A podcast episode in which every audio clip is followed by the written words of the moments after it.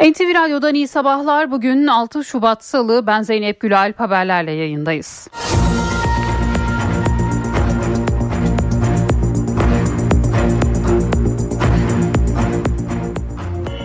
Asrın felaketinin üzerinden bir yıl geçti. 11 ile etkileyen Kahramanmaraş merkezli 7,7 ve 7,6 büyüklüğündeki depremlerde hayatını kaybedenler afetin birinci yılında anıldı. Kahramanmaraş'ta afetin etkilediği Gaziantep, Hatay ve Osmaniye'de depremzedeler geceyi sokaklarda geçirdi. Adıyaman'da depremzedeler 4.17'yi gösteren saat kulesine kadar sesimi duyan var mı memleketimi terk etmeyeceğim yazılı pankartlarla sessiz yürüyüş gerçekleştirdi. Yakınlarını kaybedenlerin acıları tazelendi. Depremde hayatını kaybedenler gözyaşları ve dualarla anıldı. Bugün 81 ildeki tüm okullarda saygı duruşunda bulunulacak. Cumhurbaşkanı Recep Tayyip Erdoğan Kahramanmaraş merkezi depremlerin yıl dönümü nedeniyle sosyal medyadan bir anma mesajı yayımladı. Erdoğan mesajında bir yıl önce yaşadığımız Kahramanmaraş merkezi depremlerde kaybettiğimiz canların acısı ilk günkü tazeliğiyle yüreklerimizi yakmayı sürdürüyor dedi. Depremin ardından verilen sözleri tutmak için yoğun bir çaba harcandığını da vurgulayan Cumhurbaşkanı bu çalışmaları şehirlerimizi inşa ve ihya ederek ayağa kaldırıncaya evi yıkılan veya kullanılamaz hale gelen son vatandaşlarımızı vatandaşımızı da güvenli yuvasına kavuşturuncaya kadar sürdüreceğiz vurgusunu yaptı. Cumhurbaşkanı bugün Kahramanmaraş'ta olacak. Hatay, Adıyaman, Malatya, Gaziantep ve Kahramanmaraş'ta 6 Şubat depremlerinin yıl dönümünde okullar tatil edildi. 5 il genelinde bugün eğitim öğretime ara verildi. 5 kentte çarşamba günü eğitime devam edilecek. Sağlık Bakanı Fahrettin Koca Kahramanmaraş merkezi depremlerin yıl dönümünde Hatay'da Eğitim ve Araştırma Hastanesi'nde görevli sağlık personeliyle bir araya gelen Bakan Koca depremin 261. saatinde enkaz altından kurtarılan iki yaralıyı da ziyaret etti. Hatay'da dört yoldan İskenderun'a çevik kuvvet polislerini taşıyan minibüs sürücüsünün direksiyon hakimiyetini kaybetmesi sonucu otoyolda refüje çarpıp devrildi. Kazada sürücü polisin de arasında olduğu 11 çevik kuvvet polisi yaralandı. Depremin yaralarını sarmaya çalışan Türkiye bir yandan da Marmara depremi için tetikte. Marmara için deprem tekrarlama aralığının dolduğuna e, dikkat çeken Jeoloji Yüksek Mühendisi Profesör Doktor Okan Tüysüz depremin zamanını belirlemenin mümkün olmadığını belirterek büyük deprem olasılığının yüksek olduğunu söyledi. Tüysüz olası Marmara depreminde yalnızca İstanbul'da 70 ila 80 bin yapının çökeceği ya da ağır hasar alacağı uyarısında bulundu. Gaziantep'te düşen polis helikopterinde şehit olan e, pilot Cemil Gülen ve Levent Öztürk için cenaze töreni düzenlendi. Şehitler Ankara'da son yolculuğa uğurlandı. Amerika'dan Putin'in Türkiye'ye yapacağı ziyarete ilişkin ilk yorum geldi. Amerikan Dışişleri Bakanlığı'ndan yapılan açıklamada eğer herhangi bir ülke Rusya'nın bazı kötü niyetli davranışlarından vazgeçme konusunda anlamlı bir rol oynayabilecekse bunu kesinlikle memnuniyetle karşılarız ifadelerine yer verildi. İngiliz haber ajansı Reuters Sky News'e dayandırdığı haberinde İngiltere Kralı 3. Charles'ın kansere yakalandığını duyurdu. Buckingham Sarayı'ndan yapılan açıklamada kralın iyi huylu prostat büyümesine yönelik son hastane ziyareti sonrası yapılan testlerde bir kanser türü saptandığı ifadelerine yer verildi. Enflasyondaki 5 aylık düşüş ivmesi sona erdi. TÜİK verilerine göre aylık enflasyon %6,70 ile son 5 ayın en yüksek seviyesine yükseldi. Enflasyon yıllık bazda ise %64,86 oldu. Tokat'ın Niksar ilçesindeki Günebakan köyünde 4 gün arayla iki heyelan meydana geldi. Heyelan nedeniyle 900 nüfuslu köy ikiye bölündü. Vatandaşlar köyün batıda kalan kısmına araziden ve patikalardan ulaşım sağlıyor. Geçen hafta etkili olan soğuk hava ve yağış etkisini kaybederek yerini sıcak ve güneşli bir havaya bırakacak. Meteoroloji Genel Müdürlüğü sıcaklığı 2 ila 4 e, dereceye kadar artacağını açıklarken bazı kentlerde sıcaklıklar 20 derecenin üzerine çıkacak. NTV Meteoroloji Editörü Dilek Çalışkan da 13 Şubat'a kadar sıcaklıklarda ani bir düşüş olmayacağını dile getirdi. Hava sıcaklıklarının ortalamanın üzerinde seyredeceğini söyledi.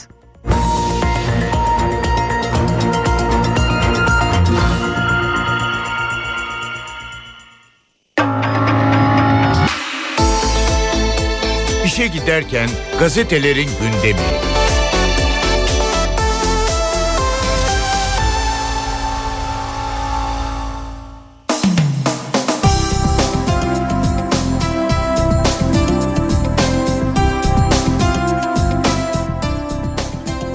Sabah gazetesiyle başlıyoruz. Yaralarımızı birlikte sardık manşetiyle çıkıyor bugün Sabah gazetesi.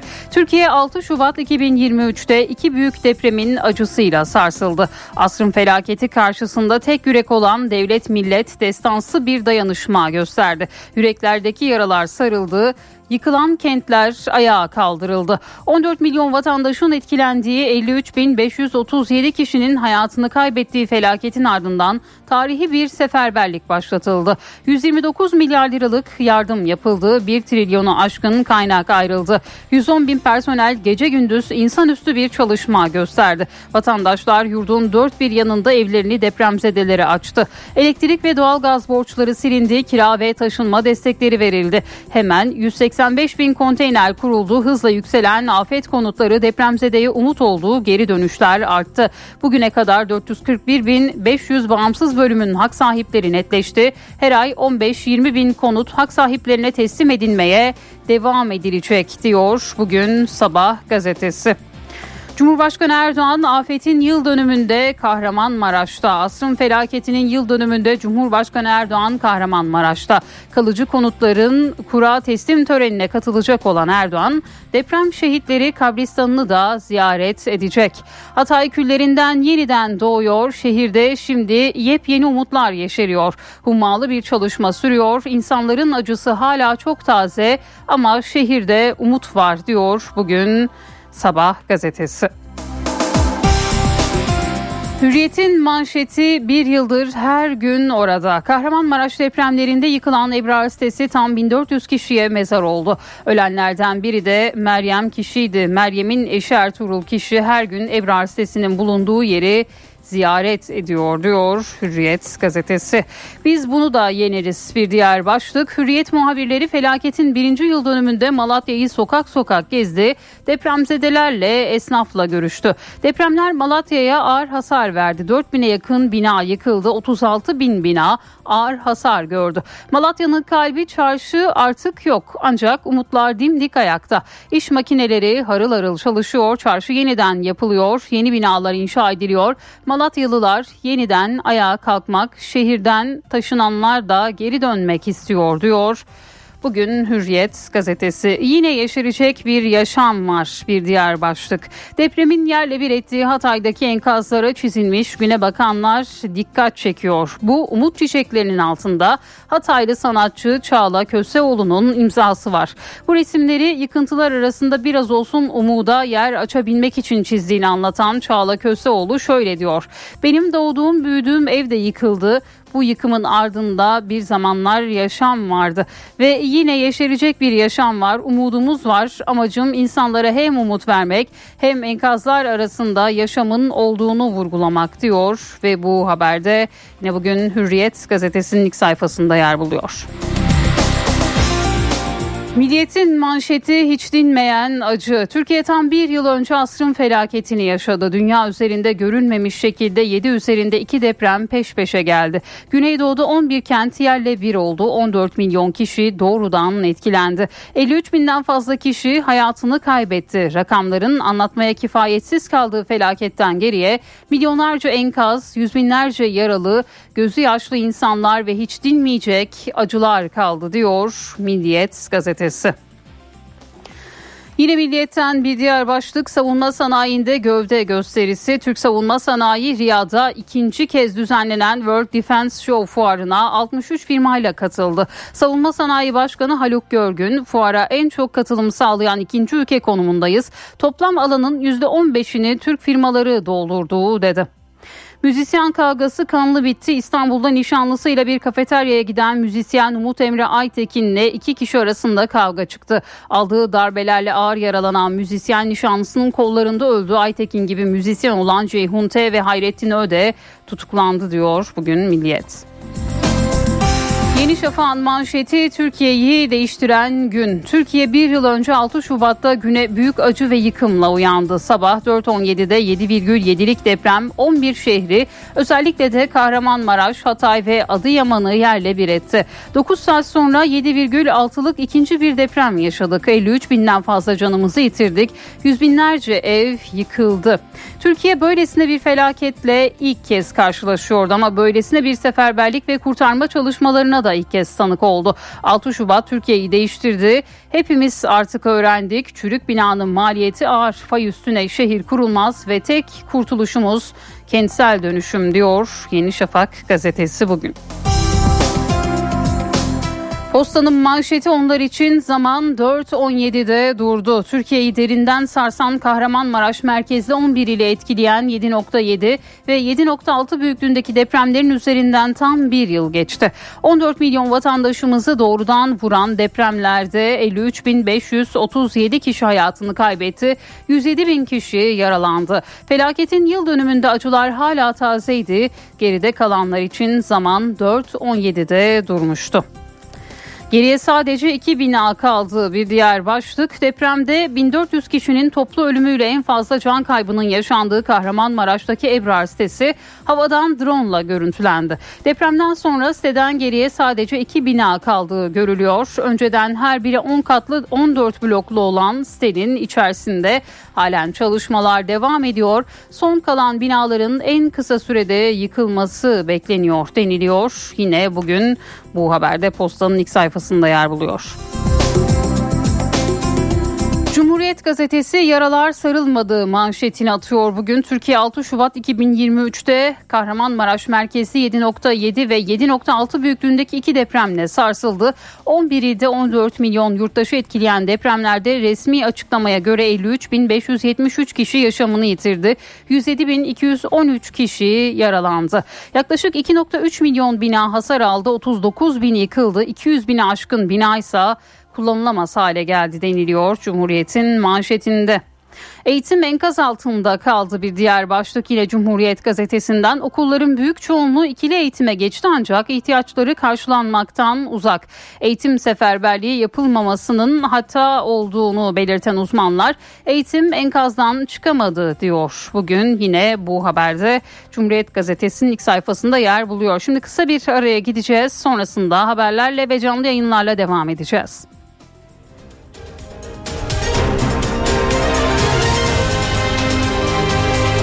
NTV Radyo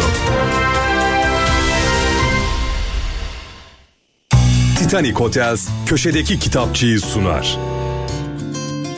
Merhaba, ben Adnan Bostancıoğlu. İskandinav edebiyatının yükselen yıldızı Norveçli Dag Solstad'ın Björn Hansen'e dair üçüncü ve son roman isimli kitabı Yapı Kredi yayınlarından çıktı. Romanı dilimize Banu Gürsaler Sversen çevirmiş. Dag Solstad 1941 doğumlu. 1960'lardan bu yana yazıyor. Ülkesinin en prestijli ödülü Norveç Eleştirmenler Ödülünü 3 kez kazanmış. Yanı sıra Kuzey Avrupa Edebiyat Ödülü'nün de sahibi. Türkçe'de daha önce yayınlanan kitaplarından bazıları Mahcubiyet ve Haysiyet, Profesör Andersen'in Gecesi, Lise öğretmeni Pedersen'in ülkemize musallat olan büyük siyasi uyanışa dair anlatısı. Björn Hansen'e dair üçüncü ve son roman Dag Solstad'ın Björn Hansen üçlemesinin finali. Üçlemenin ilk romanı 11. roman 18. kitabı okuyanlar hatırlayacaktır. Romanın kahramanı Björn Hansen bir sahtekarlık planını uygulamaya koymuş, çevresindeki herkese oyun oynamıştı. Serinin ikinci kitabı Kitapların ismi biraz kafa karıştırmaya müsait çünkü her birinin içerisinde roman, son roman, üçüncü roman gibi rakamlar var. Biz yine devam edelim. Serinin ikinci kitabı 17. romanda ise foyası meydana çıkan Björn Hansen sahtecilikten çarptırıldığı hapis cezasını tamamlamış, dışarıdaki hayata uyum sağlamaya çalışmaktaydı. Bu sırada uzun zamandır görmediği oğlundan gelen mektupla artık bir torunu olduğunu öğreniyor ve oğlunun ailesini ziyaret etmeye karar veriyordu. Bugün sözünü ettiğimiz final romanında ise Björn Hansen artık yaşlı bir adamdır ve Oslo'nun yoksul bir mahallesindeki küçük dairesinde tek başına yaşamaktadır. Ölüme hazırlandığı günlerin akışı davetsiz bir misafir yüzünden beklenmedik bir yön alacaktır. Gelini yıllar sonra Björn Hansen'in kapısını çalmış, üniversiteye başlayacak torunu Viggo'yu dedesinin evinde kalması için yanında getirmiştir. Dagblatet'te yapılan bir yorumda Solstat okurlarına alçak gönüllü, neşeli, mükemmel bir roman sunuyor denilmiş. Herkese iyi okumalar, hoşçakalın. Titanic Hotels köşedeki kitapçıyı sundu.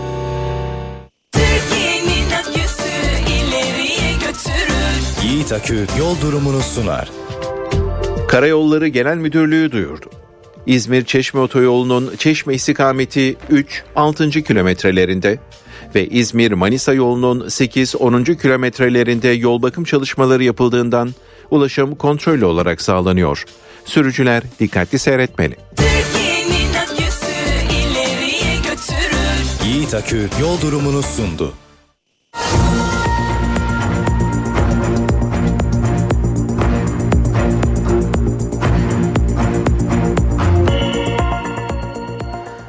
NTV Radyo'da haberleri aktarmayı sürdürüyoruz. Bugün 6 Şubat Büyük Felaket'in birinci yıl dönümü. Türkiye 6 Şubat 2023'te son 100 yılın ikinci büyük felaketini yaşadı. Kahramanmaraş merkezli iki depremde en az 53 bin kişi hayatını kaybetti. 11, il, 11 ili vuran depremlerin üzerinden bir yıl geçti ama acılar hala çok taze. Felaketin birinci yılında NTV ekipleri de sahada. Osman Terkan Hatay'da, Özen Erkuş Kahramanmaraş'ta, Nizamettin Kaplan Adıyaman'da, Rojbin Hayrullahoğlu da Malatya'da. Önce depremin kent merkezini adeta yok ettiği, yıkımın en büyük olduğu kent Hatay'a gideceğiz. Osman Terkan felaketin birinci yılında izlenimlerini anlatıyor.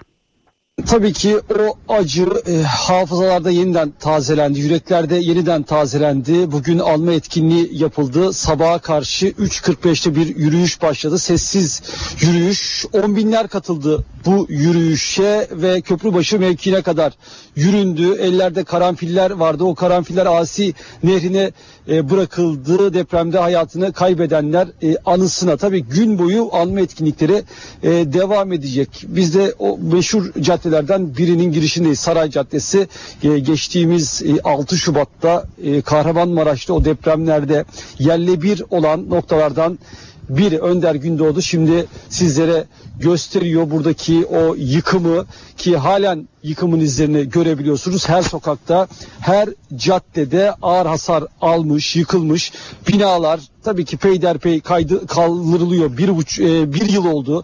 E, bir yılı geride bıraktık ki e, şunu da belirteyim. Şimdi yavaş yavaş hava aydınlanmaya başladı bulunduğum noktada ama bir yıl önce tam da bu saatlerde aslında hava hiç aydınlanmadı. E, belki de Hataylar hayatlarının en karanlık gecesini, en karanlık gününü e, geçirdiler. En soğuk gündü, en çaresiz kaldıkları gündü belki de 6 Şubat. E, hiçbir zaman unutulmayacak o acı e, hafızalarda her daim kalacak ama bir yıl içinde elbette ki yaralarda yavaş yavaş sarılıyor, e, sarılmaya çalışılıyor. Tabii ki buradaki e, depremzedeler e, kaybettikleri yakınlarının o derin acısıyla, derin üzüntüsüyle günleri, ayları geçirdiler ve bir yıl geride kaldı. Bir yılda neler değişti Hatay'da? Tabii kent merkezine girdiğiniz an itibariyle şunu görüyorsunuz ki o vakti zamanında gezdiğiniz, dolaştığınız o tarihi sokaklar, e, o tarihi sokaklarda yükselen tarihi binalar, tarihi yapılar hiçbiri yok. Hepsi yerle bir oldu. E, ve tabii ki modern yapılar yine o büyük caddeler boyunca uzanan o modern binalar, çok katlı binalar onların her biri e, yerle bir oldu ki 80 binden fazla bina yıkıldı. Hem iş makineleri tarafından çalışmalar neticesinde yıkıldı hem deprem sırasında yıkıldı. Yani Hatay'a, Antakya özellikle Defne merkez ilçelere girdiğiniz an itibariyle derin e, boşlukları görüyorsunuz. Uzayıp giden boşlukları görüyorsunuz. Artık o sokaklar, caddeler yok. E, onlardan geriye büyük araziler kalmış. Burası eski Hatay diyebileceğimiz noktalardan birisi. O dediğim gibi meşhur e, simge caddelerden biri. Saray e, caddesi. Burada da tarihi yapılar vardı. Bakın buradaki tarihi yapılar da tamamen yerle bir oldu. Tabii enkaz kaldırma çalışmalarının büyük bölümü bitti. Çok az bir miktarda daha enkaz var bulunduğumuz bu eski mahallelerde ama o büyük e, vakti zamanında o büyük caddeler boyunca uzanan o noktalarda artık büyük boşlukları görüyorsunuz. Ee, Osman Girgin tabii ki acı halen taze ki o acı bugün bir kez daha hatırlandı. Ee, yine e, sabah saatlerinde on binlerce kişi Köprübaşı mevkiine yürüdüler ve saatler 04.17'yi gösterdiğinde hep bir ağızdan tıpkı deprem günü o 11 ilin caddelerinde sokaklarda yankılanan o sesi dile getirdiler. Sesimi duyan var mı diye bağırdı. On binler hep bir e, ağızdan. Tabi Hatay'da bu sesi duyamayanların sayısı 24 bini geçti. Resmi rakam bu 24 bin 166 kişi depremde hayatını kaybetti Hatay genelinde. Ee, elbette ki onlar bugün gün boyu anılacaklar. Sabah saatlerinde işte Asi Nehri'ne bırakılan karanfiller vardı. Dualar e, okundu. E, aynı zamanda e, ilerleyen saatlerde şehitlikler, deprem şehitlerinin bulunduğu mezarlıklar ziyaret edilecek ve hem bir caminin açılışı yapılacak e, hem de e, burada yine depremde hasar görmüş Saint Pierre Kilisesi onun da restorasyon çalışmaları tamamlandı. İşte o kilisenin de e, ziyarete açılması bekleniyor. Şimdi anma etkinlikleri devam edecek. Bakın bu yıkıntılar arasında ki burası tarihi yapıların da yer aldığı bir nokta. Bakın insanlar burada tabii sönmüş ama hava puslu, e, mumlar yakılmış, işte karanfiller bırakılıyor. Tabii bu evlerde muhtemelen e, hayatını kaybedenler oldu ki tam bir yıl önce işte tam da bu saatlerde büyük bir kaos hakimdi, büyük bir çaresizlik hakimdi. Hava yağışlıydı, soğuktu, dondurucu bir soğuk vardı ve e, Hatay bu coğrafya tarihinde hiç görmediği, yaşamadığı bir felaketi yaşadı. 04.17'yi gösterdiğinde saatler yerin altından önce büyük bir uğultu duyuldu. Ardından da sarsılmaya başladı.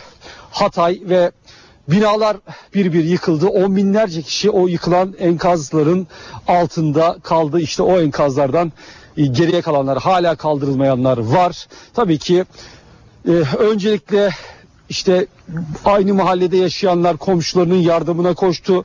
Ee, enkaz altından onları sağ çıkarmak için büyük bir çaba sarf ettiler. Ne bulabildilerse kimisi elleriyle kazarak enkaz yığınlarının içine girmeye çalıştı. Her yerden tabii ki e, ses geliyordu. Yaşam emareleri vardı ve e, karşılıklı olarak tabii ki sesimi duyan var mı o acı seste e, karşı tarafa e, sesleniyordu. E, burada yardıma koşan Hataylılar. Tabii kimileri şanslıydı enkaz altından sağ kurtulanlar oldu E, ama günler boyunca bu mücadele devam etti ki şunu hatırlatalım.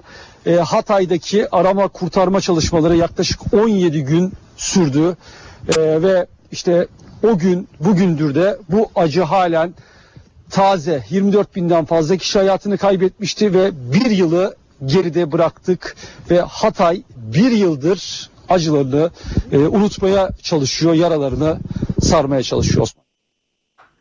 Osman Terkan NTV ile ortak yayında Hatay'daki son durumu anlattı. Felaketin merkez üssü Kahramanmaraş'ta önce 7,7 sonra 7,5 ile iki ayrı büyük deprem yaşandı. NTV ekibinden Özden Erkuş o gün oradaydı. Bugün de o noktada gözlemlerini anlatıyor şimdi NTV ile ortak yayında. Şu anda bulunduğum nokta geçen yıl yoktu. Bir yıl önce böyle bir yer yoktu. Ama artık var çünkü bir ihtiyaçtı. Ee, hayatını kaybeden binlerce kişi işte buraya defnedildi. Çamkapı mezarlığı burası. Ee, bu bölüm depremle birlikte açıldı ve geride bıraktığımız bir yılda e, ilk günlerinde depremin ilk günlerinde hayatını kaybedenler iş makinelerinin açtığı mezarlara teker teker defnedilmişlerdi. Sonrasında ise bu düzenli mezarlığa dönüştü. İşte burası aslına bakılırsa o acının neredeyse elle tutulacak kadar yoğun hissedildiği noktalardan bir tanesi. Öyle ki bu sabahın erken saatlerinde daha güneş doğmadan çok sayıda Kahramanmaraşlı yakınlarını ziyaret etmek, onları en azından mezarlarında görebilmek için buraya geldiler. Gelmeye devam ediyorlar. Gün boyunca da burada olacaklar. Burada çocuklar var, yaşlılar var, kadınlar var, erkekler var, aileler var. Bakın hemen yan tarafımda çok yeter ailesinin 3 ferdini görüyorum. Bir başka noktada Zabun ailesinden 4 fert yatıyor. Kimileri çocuk. Bir başka noktada hemen arkamı çeviriyorum. Gözü kara ailesinden 5 fert uyuyor son uykusunu. Hemen yanı başımda Dilken ailesi var. Dilken ailesinden 4 fert depremde hayatını kaybetti buraya defnedildi.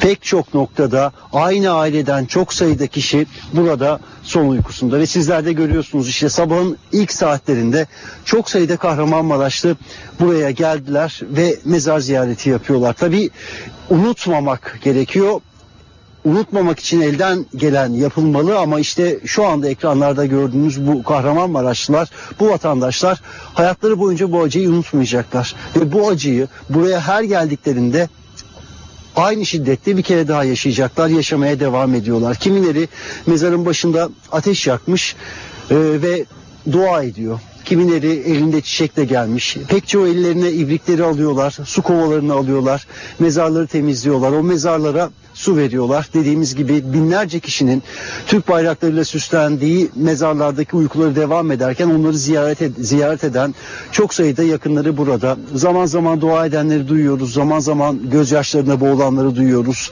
Çoluk çocuk 6 Şubat'ın yıl dönümünde birinci yılında buraya geldiler ve bir anlamda görevlerini yerine getiriyorlar. Kaybettiklerini bir kere daha ziyaret etmek istiyorlar. Tabi anma devam edecek. Sabah 4.17'de yani Kahramanmaraşlı merkezli depremin tam da yaşandığı dakikada Kahramanmaraş'ta bu facianın, bu felaketin simge noktalarından biri. Ebrar sitesi daha doğrusu Ebrar sitesinden geriye kalan o büyük boşlukta bir anlam, anma töreni yapıldı. 1400 kişinin hayatını kaybettiği bir yer orası. Çok sayıda blok vardı. O blokların büyük bölümü ilk depremde yerle bir oldu. Sonrasında büyük bir can pazarı yaşandı. O bloklardan kurtarılabilenler kurtarıldı. Ama çok sayıda kişi az önce de söyledim 1400 kişi hayatını kaybetti. İşte onların yakınları yine ateş yaktılar. Geçtiğimiz yılda aslında benzer manzaraları görmüştük. Bir ateşin başında enkazların yanı başında oturan insanlar umutla o enkazlardan canlı çıkacak yakınlarını beklemişlerdi. Günlerce, saatlerce. Pek çoğu büyük bir hayal kırıklığı, büyük bir acıyla o enkazların başından ayrıldı e, cansız bedenleri alarak. Bugün de Ebrar sitesinde hayatını kaybedenlerin yakınları yine ateşin başındaydı.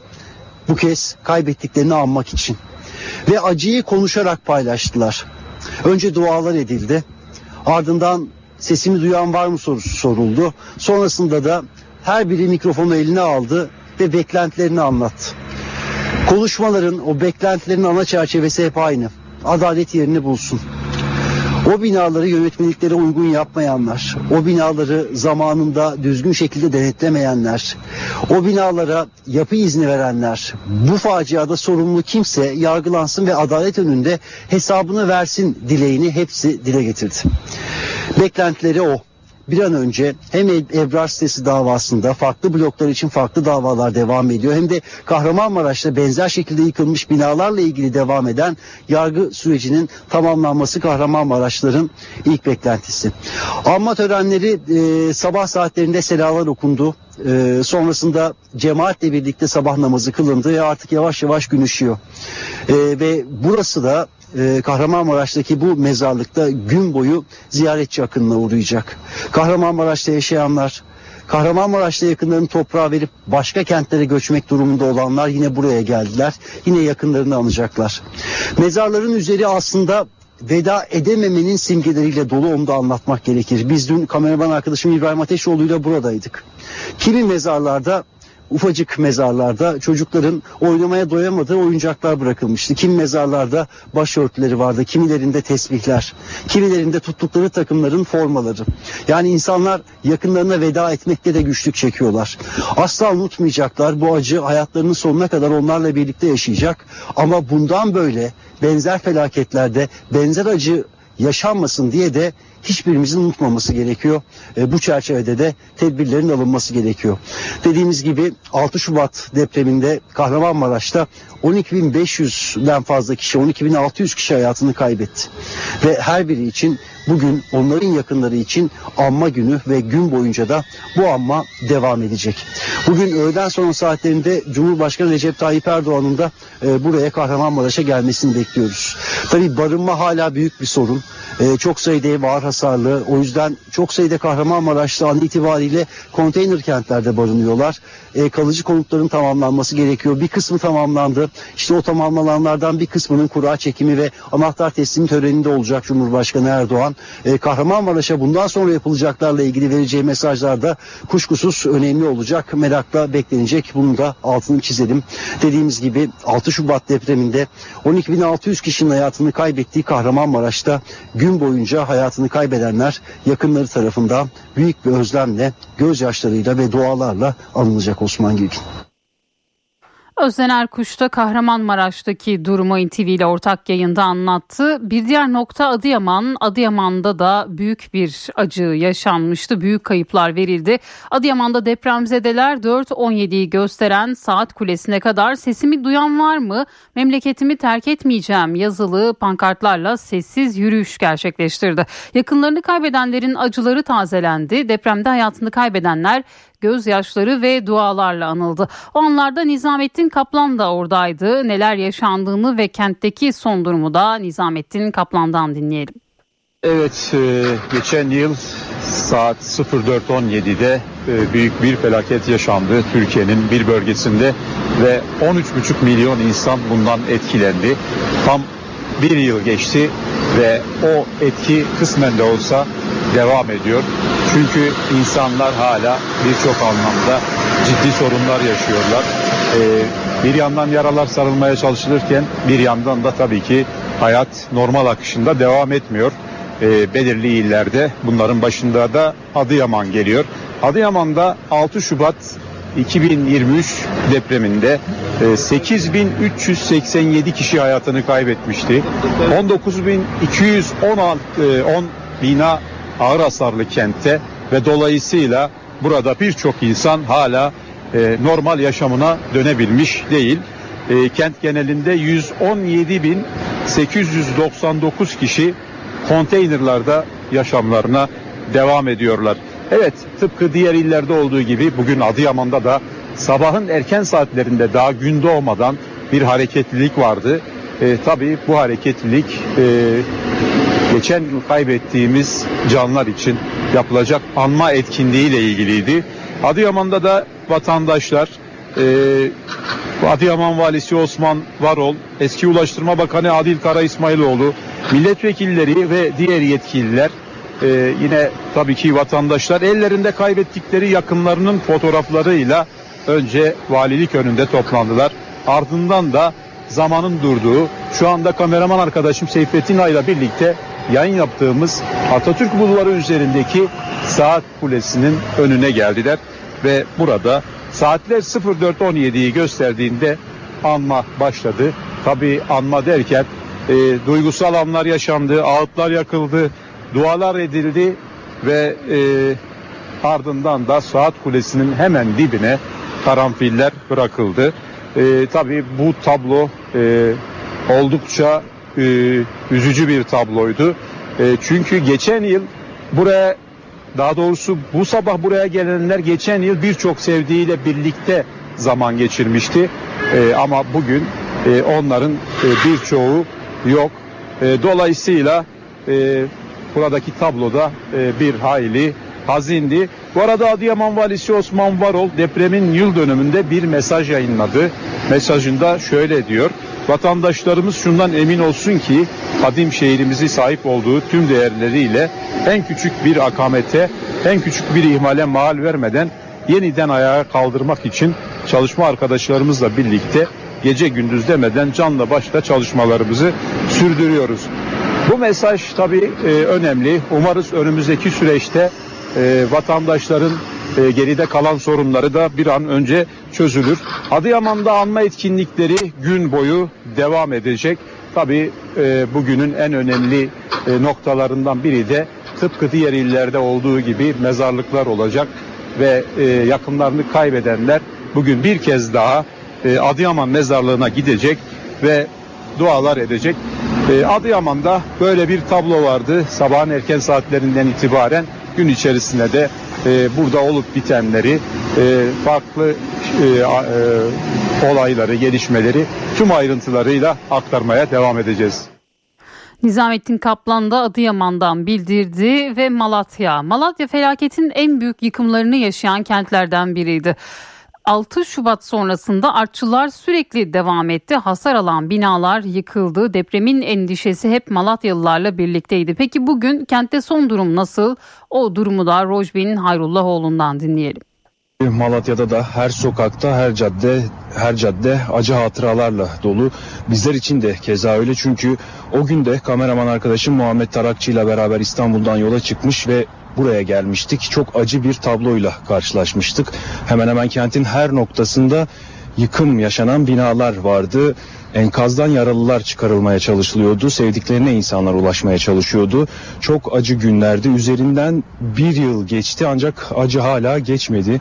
Hala vatandaşlar, Malatyalılar o günleri anıyorlar ve o günleri unutamadıklarını söylüyorlar. Çok sayıda depremzede şu anda konteyner kentlerde kalıyor ve konteyner kentte yaşamını sürdürüyorlar. 117 bine yakın depremzede şu anda konteyner kentte kalıyor ve onlar da e, hızla konutların bitirilmesini, sıcak yuvalarına tekrar geri dönmeyi bekliyorlar. Malatya'da e, şehitlik ziyaretleri e, başladı sabah saatlerinden itibaren mezarlıklara akınlar başladı. E, sevdiklerine dualar okumak için birçok kişi mezarlıklara akın ediyor. 1237 kişinin hayatını kaybettiği bir nokta Malatya. Ne yazık ki 4.17'deki sarsıntıyla beraber ilk yıkımlar gerçekleşti. Daha sonra ikinci depremle de ne yazık ki pek çok bina e, yine hasar gördü ve yıkım yaşandı. Yıkılan bina sayısı 6643 Malatya'da ve şu ana kadar 29 bininde işlemler tamamlanmış durumda. Geri kalanların da e, hızlı bir şekilde tamamlanması bekleniyor ancak bir yargı süreci var. O yargı sürecinin tamamlanması lazım. O yargı sürecinin bitirilmesi lazım ki enkaz kaldırma çalışmaları, yıkımların tamamlanması ivedilikle halledilebilmesi için en azından oradaki yargı süreçlerinin de sonlanması gerekiyor. Dediğimiz gibi konteyner kentlerde çok sayıda Malatyalı yaşamını sürdürüyor. Hava çok soğuk. Ee, orada en azından ısınmaya yönelik bir problemleri yok. Yardım tırları yönünden bir sıkıntı olmadığı belirtildi bize ama tabii ki barınma en büyük ihtiyaçlardan birisi. O yüzden konutların tamamlanması da bir aile önemli. Anma programından bahsedelim. Sabah erken saatlerde depremin yaşandığı dakika ve saatte burada da anma programları başladı. İlk e, program da şu an arkamdaki itfaiye daire başkanlığında gerçekleşti. E, Malatya valisi Ersin Yazıcı e, başkanlığında bir değerlendirme toplantısı yapıldı. Ardından da Malatya'nın yıkımla e, o günlerde gündemimize gelen Trend Garden Residence e, ve Hakim Bey Apartmanı Hayat sitesinde karanfiller bırakıldı. Oralara geçildi. Burada tabii gün boyu çeşitli anma programları var. Şehitlik ziyareti, şehir mezarlığına bir ziyaret gerçekleştirilecek. E, Kültür ve Turizm Bakanı Mehmet Nuri Ersoy'un da yaklaşık yarım saat sonra kente ulaşmasını bekliyoruz. O da kente gelecek ve burada çeşitli ziyaretlerde bulunacak. Mezarlık ziyaretiyle kendisi saat 9'da başlayacak programına. Ardından da kent e, genelinde çeşitli toplantılara katılacak. E, biraz e, son durumdan da bahsetmek istiyoruz. Tabii dediğimiz gibi burada e, herhangi bir e, sıkıntı şu anda e, barınma dışında görülmese de pek çok kişi aslında e, yeniden yapılan konutlara ivedilikle geçmek istiyorlar. 5140 konutta kura çekimine hazır vaziyette. O kuranın ne zaman çekileceği ise henüz net bir tarih e, belirli olmasa da bu ay içinde gerçekleştirilmesi planlanıyor.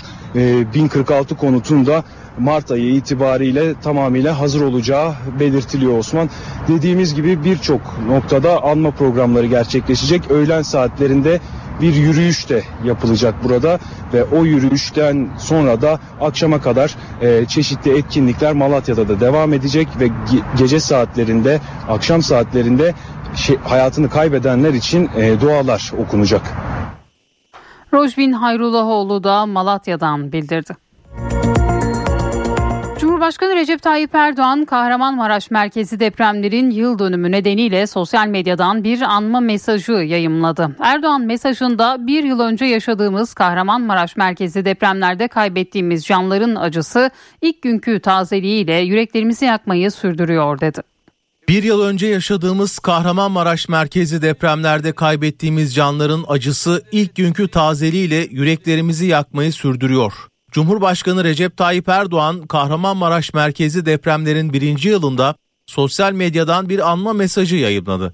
Erdoğan depremlerde 53.537 vatandaşın hayatını kaybettiğini, 107 binin üzerinde vatandaşınsa yaralandığını belirtti. Hayatını kaybedenlerin ailelerine başsağlığı, yaralılara ise geçmiş olsun dileklerini iletti. Tedavileri devam eden yaralılara da acil şifa dileklerinde bulundu.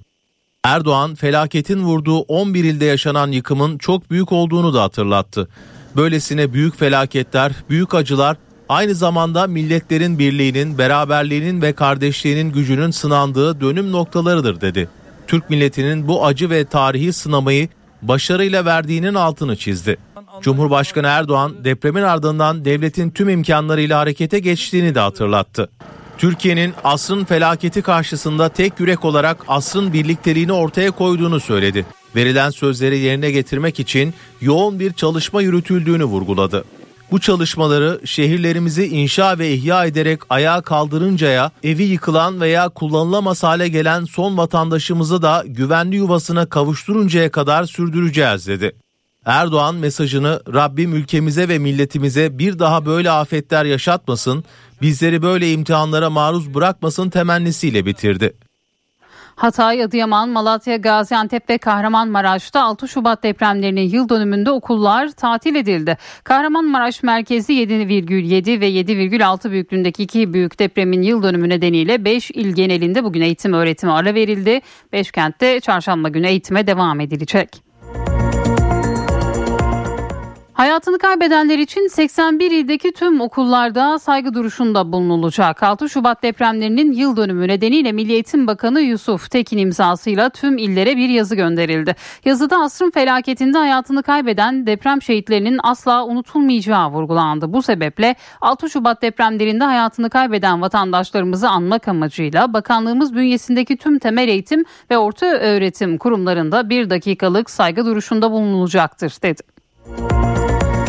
6 Şubat Kahramanmaraş merkezi depremlerin üzerinden bir yıl geçti. Bölgenin yeniden inşası için yoğun bir çalışma yürütüldü. Çevre Şehircilik ve İklim Değişikliği Bakanlığı'nın koordinasyonunda yapılan çalışmalar sonucu 46 bin konutun yapımı tamamlandı. Bu sayısı Mart ayının ortasında 75 bine ulaşacak.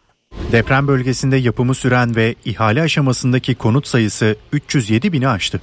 Asrın felaketinin yıl dönümünde 46 bin konut hak sahiplerine teslim edilecek. Teslim edilen konut sayısı Mart ayının sonunda 75 bini geçecek. 6 Şubat depremlerinin ardından bölgenin yeniden ayağa kaldırılması amacıyla yoğun bir çalışma yürütüldü.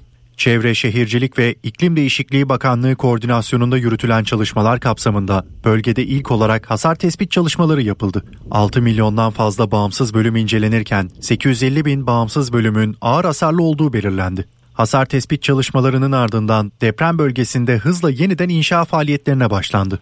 11 ilde kurulan 930 şantiyede 110.450 personel inşa sürecinde yer aldı. Yoğun çalışmalar sonucu 41 bini konut, 5 bini köy evi olmak üzere 46 bin konut hak sahiplerine teslim edilmeye hazır hale getirildi. Hak sahiplerine teslim edilen konut sayısına Mart ayının ortasına kadar 30 bin konut daha eklenecek. Böylece deprem bölgesinde inşası tamamlanan konut sayısı 75.364'e ulaşmış olacak. Depremin vurduğu illerde rezerv alanlarda yapımı süren ve ihale aşamasındaki konut sayısı ise 307.066'ya ulaştı. Konutların 101.335'i Hatay'da, 48.837'si Malatya'da, 46.837'si Kahramanmaraş'ta, 37.813'ü Adıyaman'da ve 28.116'sı Gaziantep'te inşa edilecek. 44.022 konutsa Adana, Diyarbakır, Elazığ, Kilis, Osmaniye ve Şanlıurfa'da yer alacak.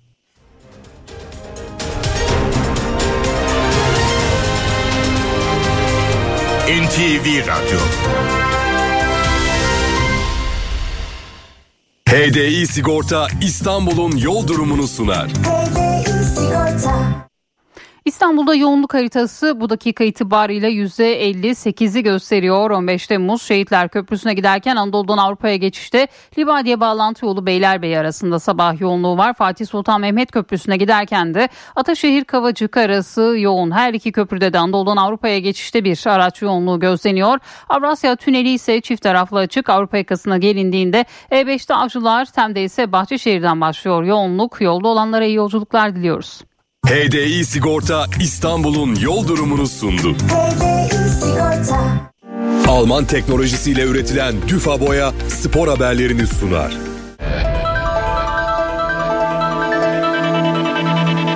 Ziraat Türkiye Kupası'nda son 16 turu başlıyor. Kazananların çeyrek finale çıkacağı maç programı şöyle. Bugün 14.30'da Fatih Karagümrük Samsun Spor karşılaşması oynanacak. 17.30'da Ankara Gücü Erzincan Spor'la, 20.45'te ise Galatasaray Bandırma Spor'la oynayacak. Yarın 14.30'da Sivas Spor Konya Spor, 17.30'da Başakşehir Hatay Spor, 20.45'te ise Gaziantep Fenerbahçe karşılaşmaları yapılacak. Perşembe günü ise 17.30'da Gençler Birliği Trabzonspor, 20.45'te Antalya Spor Beşiktaş maçı oynanacak.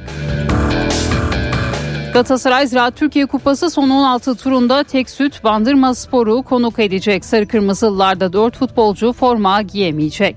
Galatasaray üst üste 7. galibiyetin peşinde. Sarı Kırmızılılar Ziraat Türkiye Kupası son 16 turunda tek süt Bandırma Spor'u konuk edecek. Süper son 5 maçını kazanan Okan Buruk'un öğrencileri kupanın 5. turunda TFF 1. Lig ekibi Ümraniye Spor'u 4-1 ile geçmişti. Galatasaray'da 4 eksik var.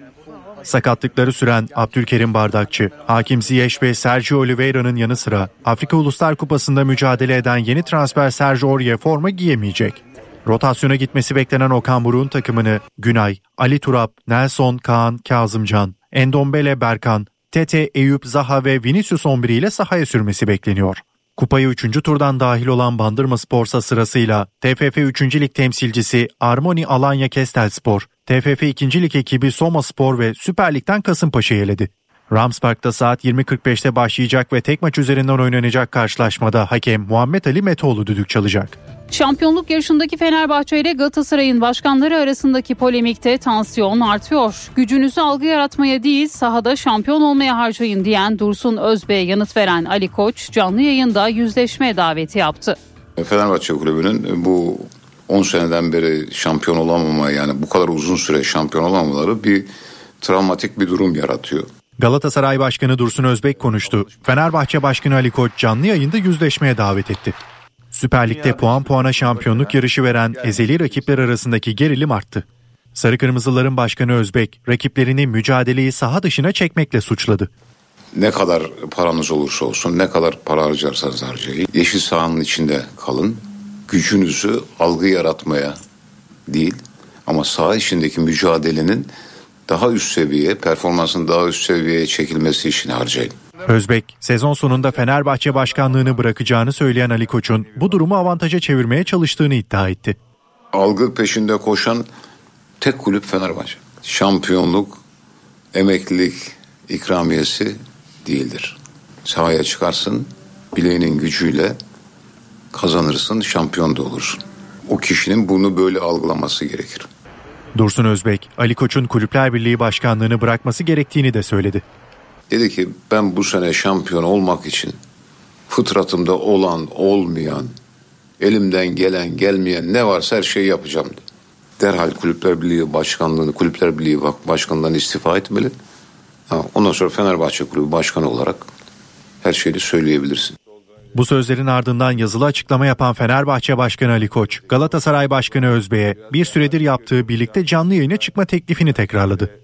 Kulüplerimiz arasında devam eden tüm gündemlerle ilgili olarak uzaktan maval okumak yerine sizi istediğiniz mecrada yanınıza istediğiniz yardımcıyı da alarak 5. kez karşı karşıya yayına çıkmaya davet ediyorum. Tabii yüreğiniz yetiyorsa. Trendyol Süper Lig'de 63'er puanla zirveyi paylaşan ezeli rakipler Türk futbol tarihindeki en iyi 24 hafta performansını imza atarak rekor kırdı. Alman teknolojisiyle üretilen zemin boyası Düfa Boya spor haberlerini sundu. Saat 8 Türkiye ve Dünya gündeminde bu saate kadar öne çıkan başlıklara bir haber turuyla bakacağız.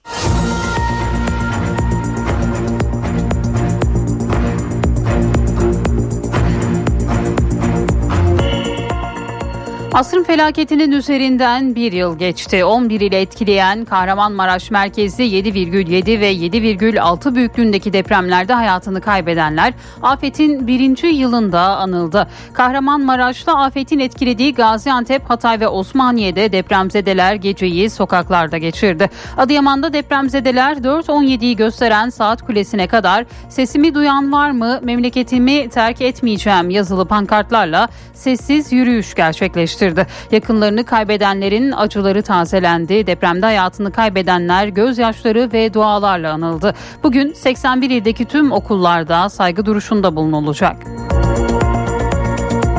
Cumhurbaşkanı Recep Tayyip Erdoğan Kahramanmaraş merkezi depremlerin yıl dönümü nedeniyle sosyal medyadan bir anma mesajı yayımladı. Erdoğan mesajında bir yıl önce yaşadığımız Kahramanmaraş merkezi depremlerde kaybettiğimiz canların acısı ilk günkü tazeliğiyle yüreklerimizi yakmayı sürdürüyor dedi. Depremin ardından verilen sözleri tutmak için yoğun bir çaba harcadığını da vurgulayan Cumhurbaşkanı bu çalışmaları şehirlerimizi inşa ve ihya ederek ayağa kaldırıncaya evi yıkılan veya kullanılamaz hale gelen son vatandaşımızı da güvenli yuvasına kavuşturuncaya kadar sürdüreceğiz vurgusunu yaptı. Cumhurbaşkanı Erdoğan bugün Kahramanmaraş'ta olacak. Hatay, Adıyaman, Malatya, Gaziantep ve Kahramanmaraş'ta 6 Şubat depremlerinin yıl dönümünde okullar tatil edildi. 5 il genelinde bugün eğitim öğretime ara verildi. 5 kentte çarşamba günü eğitime devam edilecek. Sağlık Bakanı Fahrettin Koca Kahramanmaraş merkezi depremlerin yıl dönümünde Hatay'da Eğitim ve Araştırma Hastanesi'nde görevli sağlık personeliyle bir araya gelen Bakan Koca depremin 261. saatinde enkaz altından kurtarılan iki yaralıyı da ziyaret etti. Hatay'da dört yoldan İskenderun'a çevik kuvvet polislerini taşıyan midibüs sürücüsünün direksiyon hakimiyetini kaybetmesi sonucu otoyolda refüje çarpıp devrildi. Kazada sürücü polisin de arasında olduğu midibüsteki 11 çevik kuvvet polisi yaralandı. Depremin yaralarını sarmaya çalışan Türkiye bir yandan da Marmara depremi için tetikte. Marmara için deprem tekrarlama aralığının dolduğuna dikkat çeken Jeoloji Yüksek Mühendisi Profesör Doktor Okan Tüysüz, depremin zamanını belirlemenin mümkün olmadığını belirterek büyük deprem olasılığının yüksek olduğunu söyledi. Tüysüz, olası Marmara depreminde yalnızca İstanbul'da 70 ila 80 bin yapının çökeceği ya da ağır hasar alacağı uyarısında bulundu. Gaziantep'te düşen polis helikopterinde şehit olan pilot Cemil Gülen ve Levent Öztürk için cenaze töreni düzenlendi. Şehitler Ankara'da son yolculuğuna uğurlandı. Amerika'dan Putin'in Türkiye'ye yapacağı ziyarete ilişkin ilk yorum geldi. Amerikan Dışişleri Bakanlığı'ndan yapılan açıklamada eğer herhangi bir ülke Rusya'nın bazı kötü niyetli davranışlarından vazgeçme konusunda anlamlı bir rol oynayabilecekse bunu kesinlikle memnuniyetle karşılarız ifadelerine yer verildi. İngiliz haber ajansı Reuters Sky News'e dayandırdığı haberinde İngiltere Kralı 3. Charles'ın kansere yakalandığını duyurdu. Buckingham Sarayı'ndan yapılan açıklamada kralın iyi huylu prostat büyümesine yönelik son hastane ziyareti sonrası yapılan testlerde bir kanser türü saptandığı ifadelerine yer verildi. Enflasyondaki 5 aylık düşüş ivmesi sona erdi. TÜİK verilerine göre aylık enflasyon %6,70 ile son 5 ayın en yüksek seviyesine yükseldi. Enflasyon yıllık bazda ise %64,86 oldu. Geçen hafta etkili olan soğuk hava ve yağış etkisini kaybederek yerini sıcak ve güneşli bir havaya bırakacak. Meteoroloji Genel Müdürlüğü sıcaklığı 2 ila 4 dereceye kadar artacağını açıklarken bazı kentlerde sıcaklıklar 20 derecenin üzerine çıkacak. NTV Meteoroloji Editörü Dilek Çalışkan da 13 Şubat'a kadar sıcaklıklarda ani bir düşüş olmayacağını dile getirdi. Hava sıcaklıklarının ortalamanın üzerinde seyredeceğini açıkladı.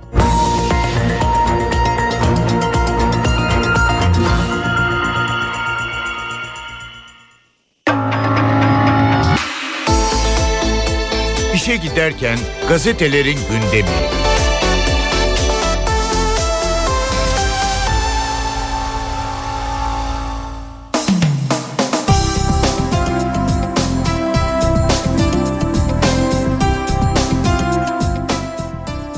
Sabahla başlıyoruz. Yaralarımızı birlikte sardık manşetiyle çıkıyor bugün sabah gazetesi. Türkiye 6 Şubat 2023'te iki büyük depremin acısıyla sarsıldı. Asrın felaketi karşısında tek yürek olan devlet millet destansı bir dayanışma gösterdi.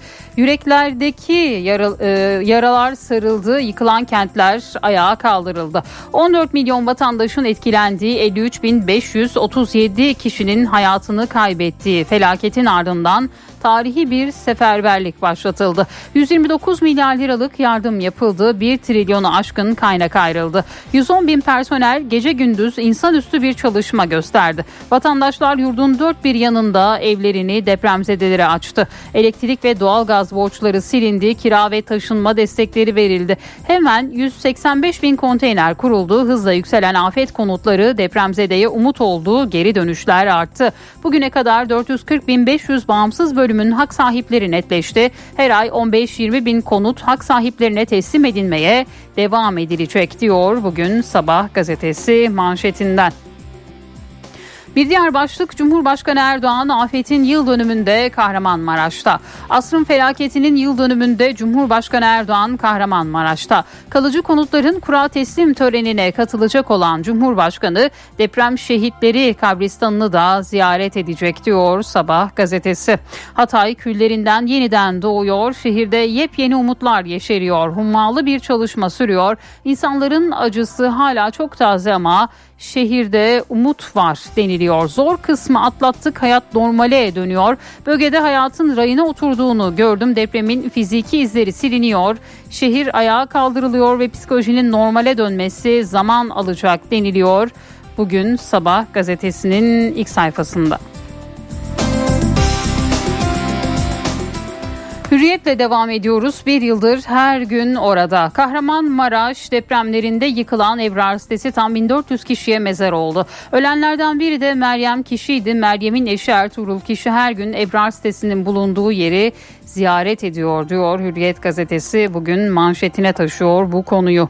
Bir diğer başlık biz bunu da yeneriz. Hürriyet muhabirleri felaketin birinci yıl dönümünde Malatya'yı sokak sokak gezdi. Depremzedelerle ve esnafla görüştü.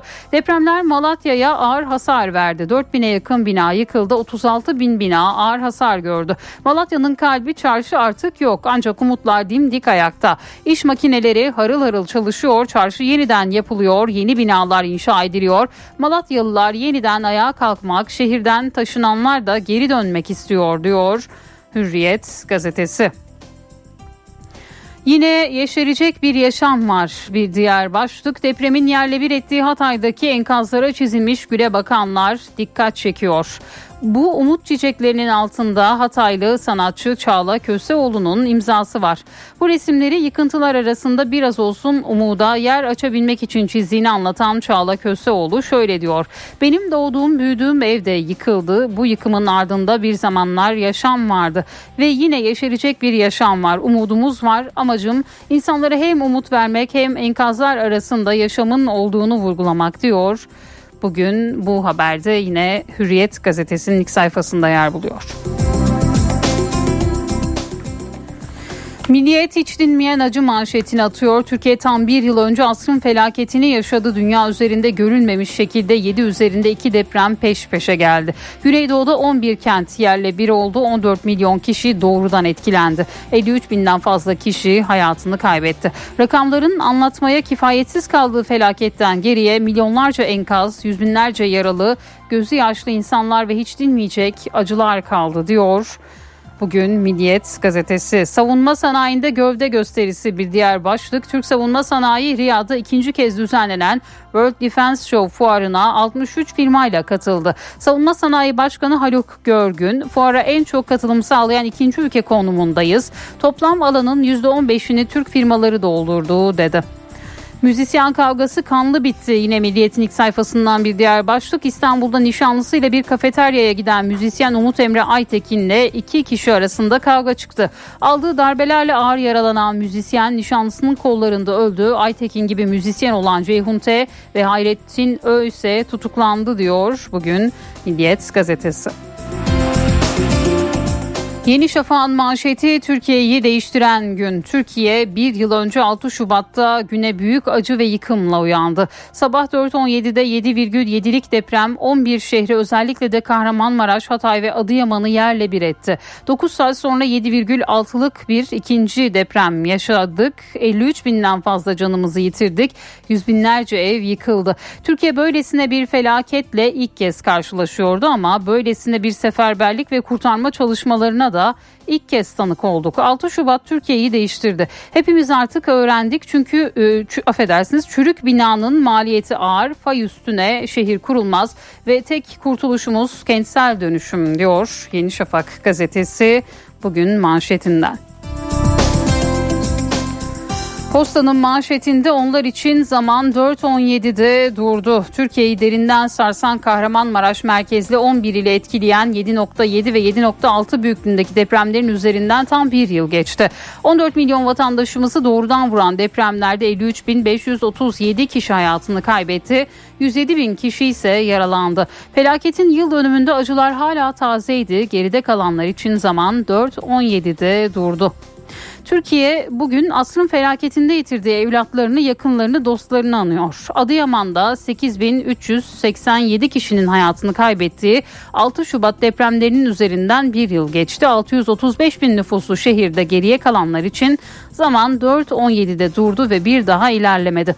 Binlerce kişinin defnedildiği Adıyaman Yeni Mezarlığı'nda kabirlerin başucuna bırakılan hatıra eşyalar yürekleri dağladı. Kimi kaybettiği torununa oyuncak ayı, kimi biricik oğluna en sevdiği takımın formasını, kimi avukat olacak yeğenine bir cübbe, kimi ise okula başladığını göremeyen dedesine birinci sınıfta aldığı takdir teşekkür belgesini getirdi diyor bugün Posta gazetesi.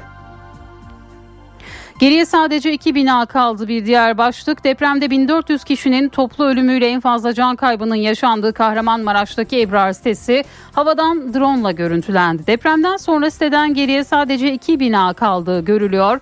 Önceden her biri 10 katlı 14 bloklu olan sitenin içerisinde halen çalışmalar devam ediyor. Son kalan binaların en kısa sürede yıkılması bekleniyor deniliyor. Bugün Yine Posta gazetesinde mucize bebek annesinden ayrı düştü bir diğer başlık. Hatay'da enkazdan 128 saat sonra çıkarılan 3,5 aylık Vatin adlı kız bebek sağlık çalışanlarının parmağını emdiği görüntülerle hafızalarda yer etmişti. Depremde eşi ve iki çocuğunu kaybeden kendisi de enkazdan 5 gün sonra kurtarılan annesi Yasemin Begdaş ise kolon altında kalıp eli, e, beli ezildiği için felç olmuştu. Artık bir yaşında olan ve Kayseri'de akrabalarının yanında yaşayan Vatin henüz doğru dürüst annesine sarılamadı. Anne Yasemin tam 50 ameliyat geçirdi. Buna rağmen iyileşemedi. Ameliyat yaraları enfeksiyon kaptığından 23 Ocak'ta tekrar hastaneye kaldırıldı deniliyor. Yine bu haberde Posta gazetesinin ilk sayfasında yer buluyor bugün. Cumhuriyetle devam ediyoruz. Yaralar sarılmadı manşetini atıyor bugün Cumhuriyet gazetesi. Türkiye 6 Şubat 2023'te Kahramanmaraş merkezi 7.7 ve 7.6 büyüklüğündeki iki depremle sarsıldı. 11 ilde 14 milyon yurttaşı etkileyen depremlerde resmi açıklamaya göre 53.573 kişi yaşamını yitirdi.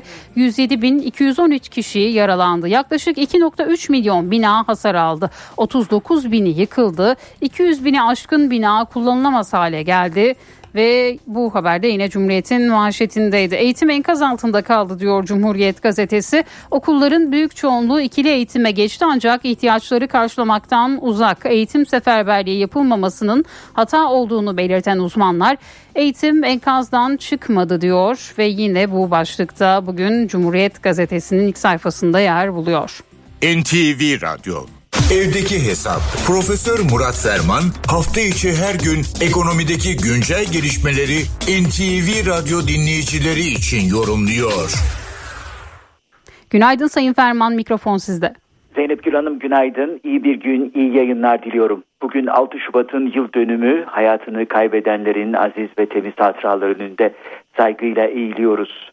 Deprem hayatın bir gerçeği, yaşadığımız coğrafyanın da vazgeçilmez bir değeri diyelim. Çünkü netice itibariyle bu çerçevede gerçekçi olmak ve gerekeni yapmak durumundayız. E, o bakımdan aslında bu e, günler e, hem kayıplarımızı anma hem de geleceğe yönelik vaziyet etmenin zamanı ama duygusal faktörlerin yoğun olduğu bir dönemde mantıklı düşünme ihtimali de azalıyor. E, üstelik e, böyle bir takım büyük e, laflarla tabirimi mazur görün sonuç almak mümkün değil. Netice itibariyle 1999 miladını gereğini yerine getirmemiş, onu kaybetmiş, o şansı kaybetmiş bir toplum olarak e, şimdi ikinci milatlar, üçüncü milatlar vesaireden bahsetmek ne kadar gerçekçi bilemiyoruz. E, ama herhalde şu gerçeği bir kere daha vurgulayarak bunu tamamlamak isterim. E, mantıklı ve e, e, kademeli bir çözüm içen, içinde olmak durumundayız. Reaktif yaklaşımlardansa proaktif yaklaşımlar e, ekopolitik e, bir e, zinettir. Bu zinetin değerini bilelim. O bakımdan üçlü bir e, süreç e, söz konusu olmalı. Önce güçlendirme, önce güçlendirme, sonra kentsel dönüşüm, sonra kırsal dönüşüm. Güçlendirme, kentsel dönüşüm, sonra da kentlerin üzerindeki yükü azaltacak kırsal dönüşüm. Bu üçlü aşama belki zincir yaklaşımı çerçevesinde daha gerçekçi ve e, sosyal ve ekonomik maliyeti katlanılabilir bir perspektifi bize karşımıza çıkarabilir. Evet şimdi günümüz gerçeklerine dönelim. Enflasyon e, açıklandı. Ocak ayı enflasyonu çok önemli çünkü e, hem e, senenin ilk enflasyonu hem de e, geçtiğimiz e, seneyle karşılaştırıldığında bundan sonraki e, yılın gidiş bundan sonraki gidişatı da önemli ölçüde ortaya koyacak. Bizim e, TÜİK modeline göre oluşturduğumuz kendi modelimizde bunu çalıştırdığımızda daha evvel makalelerimizde de açıkladık. 7.2 ile 8.4 arasında bir tahmin aralığımız vardı. Beklentilerin çok altında 6.65 e, özür dilerim 6.70'lik e, bir e, tüfe açıklanmış oldu. Geçen sene e, Ocak ayında 6.65'ti bu. E, bu aradaki e, fark 0.5. E, değerli e, ekonomi e, yazarı Alaaddin Aktaş diyor ki yani hesap kitap ortada ya geçen Ocak ayında gereğinden fazla bir açıklama yaptı TÜİK ya da şimdi biraz daha düşük bir açıklama oldu. Ama e, makalesinin başlığı çok çarpıcı onu vurgulamamda vurgulamakta fayda var. Demek ki zamlar enflasyona yol açmıyormuş. Hani ücret zamlarının enflasyona yol açtığından falan bahsediliyor. E, geçen sene işte çok daha makul düzeylerde bu seneye göre yapılan ücret zamları e, sadece e, 6.65'lik bir enflasyon verirken bu ay 6.70'lik bir enflasyon ortaya çıkmış. Tabii her e, Ocak ayında sepet e, kompozisyonu değişiyor. Bugün onun vakti değil ama önümüzdeki günlerde o sepet kompozisyonunu da konuşuruz. Ama bir kere de anlaşılıyor ki herkesin enflasyonu kendi hissettiği ve kendi penceresinden gördüğü gibi özellikle gıdanın payının azaltılmasına da dikkat çekmekte fayda var. Ama bunları daha sonra konuşuruz. Ee, Türkiye başta olmak üzere tüm ekonomilerin e, tabii e, mukadderatı veya işlerini ne kadar kolay ve hangi maliyetle yapacakları e, FED e, e, faiz politikalarıyla doğrudan ilgili. Çünkü güçlü dolar politi güçlü dolar sendromu devam ettikçe faiz indirimine FED geçmedikçe e, bu iş bir parça daha zorlaşacak. Dolar hakimiyetini koruyacak. E, nitekim e, Ocak ayında da Amerika Birleşik Devletleri'nde beklentilerin tam iki katı e, bir düzeyde 353 bin yeni iş yaratılmış. E, bunun üzerine Powell bir açıklama yaptı. Öyle Mart'ta falan faiz indirimini beklemeyin. Çok daha ötede dedi. Bizim aylardır söylediğimiz ikinci çeyrekten sonrası işaret ediliyor. Trump da hemen devreye girdi. E, Trump dedi ki e, bu Powell'dan şüpheleniyorum. Bir süre sonra e, demokratların işini kolaylaştırmak için ardı ardına faiz indirimine de geçer. 2026'da yeni dönemi geliyor. Biliyorsunuz 2014'te atanmıştı. 2018'de tekrar atandı. Sonra 2022'de atandı. Şimdi 2026'da yeniden 4 yıllık dönemi gelecek. E, o eğer seçilirsem Powell'la çalışmayı düşünmüyorum dedi. Bu da enteresan bir dış gelişme. Bu genel bilgi paylaşımı çerçevesinde değerli dinleyenlerimize katma değeri yüksek ve yüksek katma değerli bir gün diliyor. Huzurlarınızdan hürmetlerle ayrılıyorum. Profesör Murat Ferman'la evdeki hesap sona erdi. Kaçırdığınız bölümleri www.ntvradio.com.tr adresinden dinleyebilirsiniz. Dünya markası Bras çatı sistemleri finans bültenini sunar.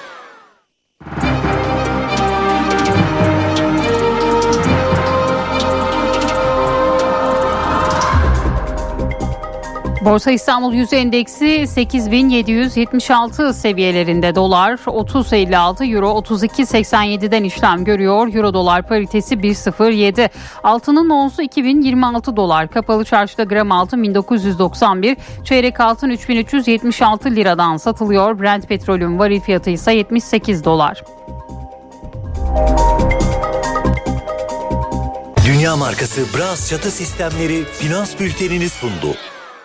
NTV Radyo Benzersiz duvarlar artık hayal değil. Sandeko Boya hava durumunu sunar. Batıda Lodos'tan taşıdığı ılık havayla sıcaklık ortalamanın 10 derece üzerine çıkıyor. 5 büyük kentte de hava güneşli Lodos orta hızda esiyor.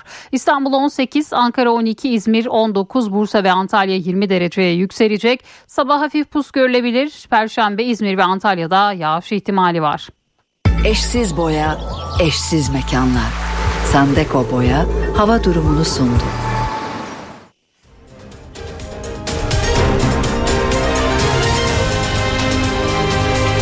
NTV Radyo.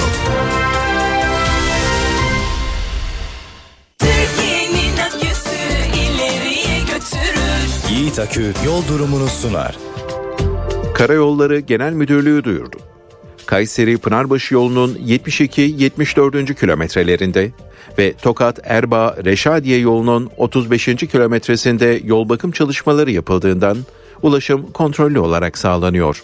Sürücüler dikkatli seyretmeli. Yiğit Akü yol durumunu sundu.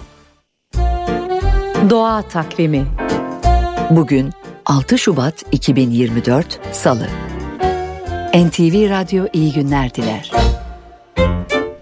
Anadolu halk takvimine göre ağaç dikme zamanı. Yozgat ve Tokat'ta 41 milyon yıl önce yağmur ormanları olduğunu biliyor musunuz? Profesör Doktor Ünal Akkemik'ten aktaralım.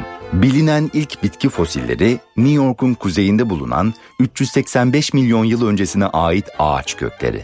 Ama o dönem bugün yaşayan ağaçların hiçbiri yok. Bugün yaşayanlardan sadece eğrelti otlarının ağaç formunda olan bireyleri var. İlk ormanları da onlar oluşturuyor. Türkiye'deki ilk fosiller 300-310 milyon yıl önce Zonguldak'ta taş kömürlerinden çıktı. O kömürlerde bugünkü ağaç ve çalılardan farklı, onlardan önce yaşayan sporlu ağaçlardan izler var. Gümüşhane, Erzurum civarında da 175 milyon yıl öncesine ait iğne yapraklı ağaç fosilleri bulundu. Bulunan 3 ağaç türü de aslında sahil ağaçları. Bunlardan birinin günümüze ulaşmış başka türleri Güney Yarımküre'de, Avustralya ve Şili'de yaşıyor. Oysa 175 milyon yıl önce Kuzey Yarımküre'deymiş. Hatta bugün Erzurum'daki oltu taşı dediğimiz o değerli taşın da ana maddesini oluşturuyor. Bulunan diğer iki cins günümüzde tümüyle yok olmuş. Yozgat, Tokat civarında 41 milyon yıl öncesine ve yağmur ormanlarına ait olduğu belirlenen fosiller de bulundu. Yozgat'ta bir palmiye fosili bulundu mesela. Bunlar insan faktörünün olmadığı o dönemlerde iklimin değişikliklerinden kaynaklanan bitki göçleri olduğunu da gösteriyor. Doğa takvimi.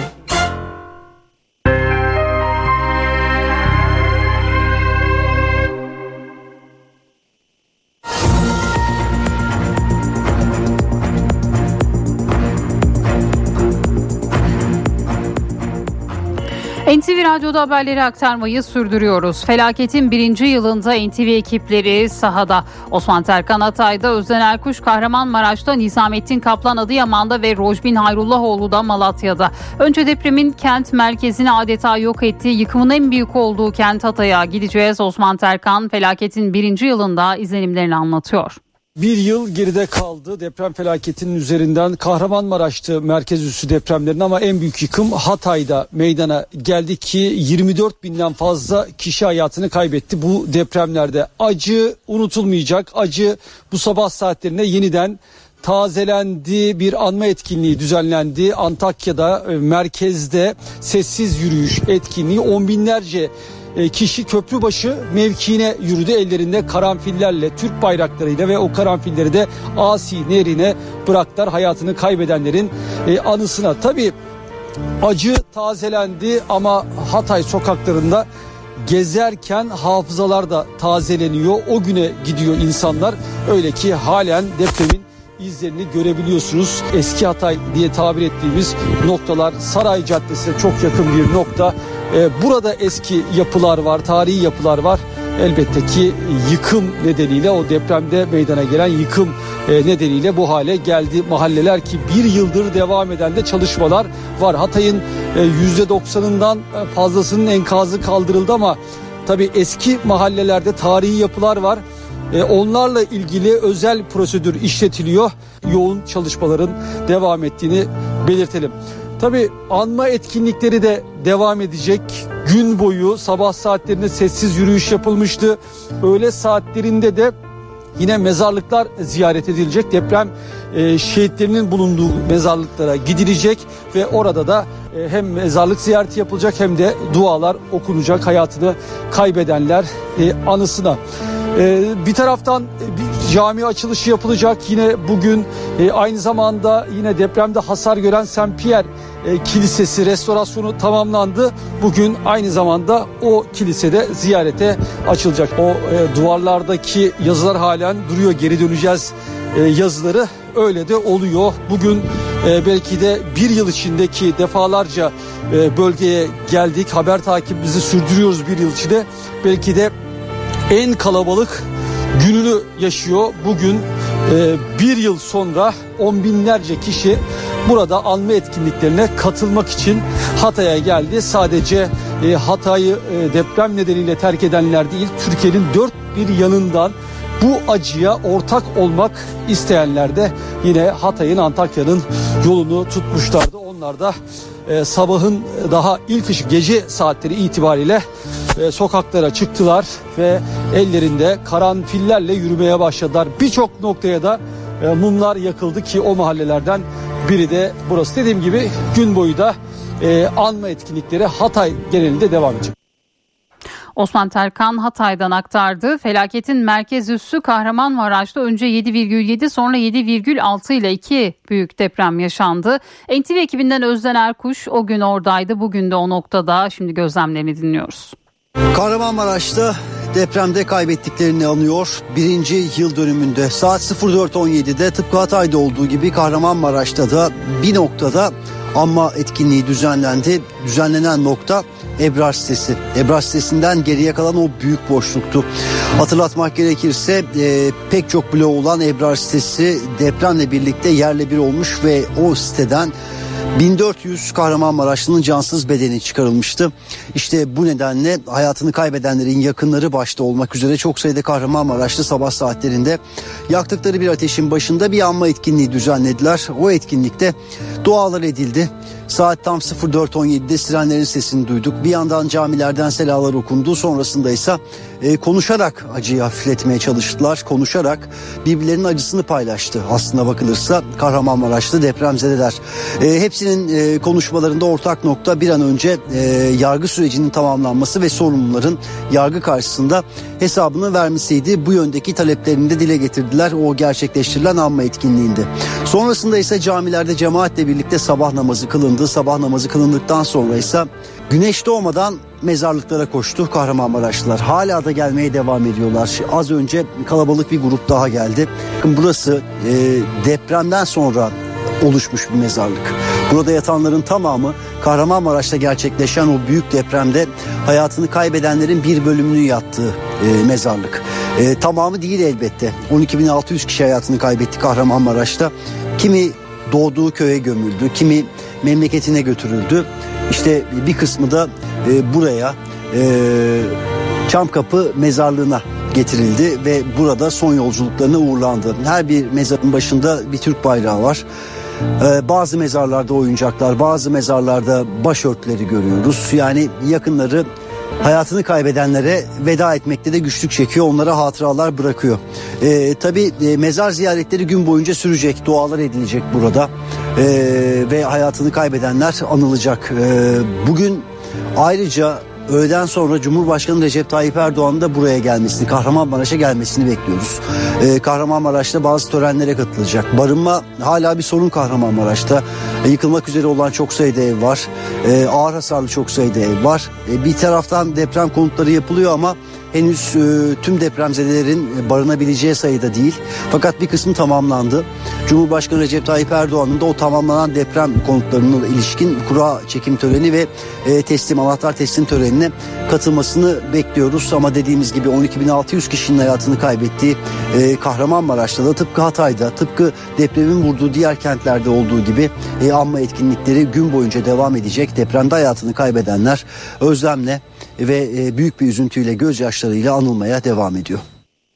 Özden Erkuş da Kahramanmaraş'tan bildirdi. Adıyaman'la devam edelim. Adıyaman'da depremzedeler 4.17'yi gösteren saat kulesine kadar sesimi duyan var mı? Memleketimi terk etmeyeceğim yazılı pankartlarla sessiz yürüyüş gerçekleştirdi. Yakınlarını kaybedenlerin acıları tazelendi. Depremde hayatını kaybedenler gözyaşları ve dualarla anıldı. O anlarda Nizamettin Kaplan da oradaydı. Neler yaşandığını ve kentteki son durumu Nizamettin Kaplan'dan dinliyoruz. Adıyaman'daki anma noktası Atatürk Bulvarı üzerinde bulunan saat kulesinin e, hemen altıydı. Saatler e, 04'ü gösterdiğinde vatandaşlar önce Adıyaman Valiliği önünde toplanmaya başladılar. Ardından da e, Adıyaman Valisi Osman Varol, eski Ulaştırma Bakanı Adil Kara İsmailoğlu, milletvekilleri, diğer yetkililer e, ve vatandaşlar ellerinde kaybettikleri yakınlarının fotoğraflarıyla e, buraya saat kulesine e, yürüyerek geldiler. Şu anda e, saat kulesinde saatler 4.17'de durmuş durumda. Geçen yıl e, deprem 04.17'de olmuştu 6 Şubat'ta ve saatte tam da e, 04.17'de e, durmuş durumda.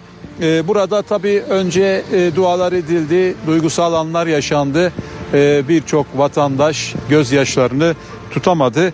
Hemen sonrasında da saat kulesinin dibine depremde hayatını kaybedenlerin anası, anısına e, karanfiller bırakıldı.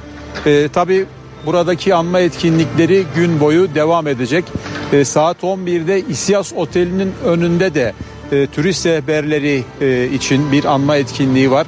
E, hatırlanacağı gibi İsyas Oteli dep, e, Adıyaman'da depremin sembol noktalarından biriydi. Orada hem turist rehberleri eğitim için Adıyaman'da bulunan turist rehberleri hem de bir spor müsabakası için kente gelen Kuzey Kıbrıslı e, sporcular vardı. E, orada 72 kişi hayatını kaybetmişti. Bugün saat 11'de orada da e, bir anma olacak onu da belirtelim.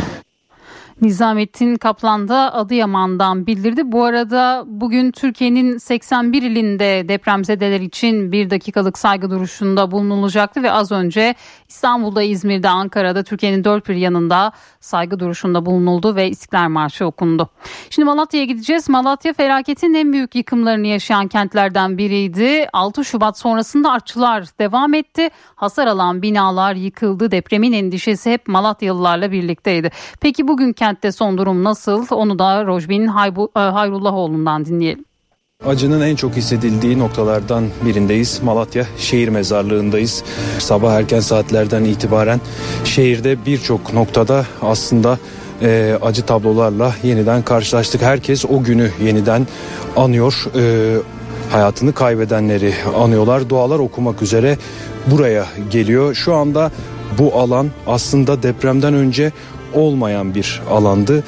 E, depremden sonra hayatını kaybedenlerin defnedildiği bir bölüm ve ne yazık ki 1237 kişi Malatya'da hayatını kaybetti. Erken saatlerden itibaren hayatını kaybedenleri ziyaret etmek için, dua okumak için sevenleri bu noktaya geliyorlar. Şu anda bizim bulunduğumuz noktada aynı zamanda bir anıt da görüyorsunuz. Bu anıt da inşa edildi valilik tarafından buraya. işte hayatını kaybeden e, Malatyalıların isimleri pirinç levhalara kazındı ve buraya asıldı. Hayatını kaybedenlerin isimlerini buraya gelenler görebilsin diye. Ne yazık ki aynı soyadta çok sayıda kişinin ismini görebiliyoruz. Bu anıtın üzerinde 5 kişi, 6 kişi, 7 kişi aynı aileden hayatını kaybedenler var. Bu e, anıtta bizim karşımıza çıkıyor.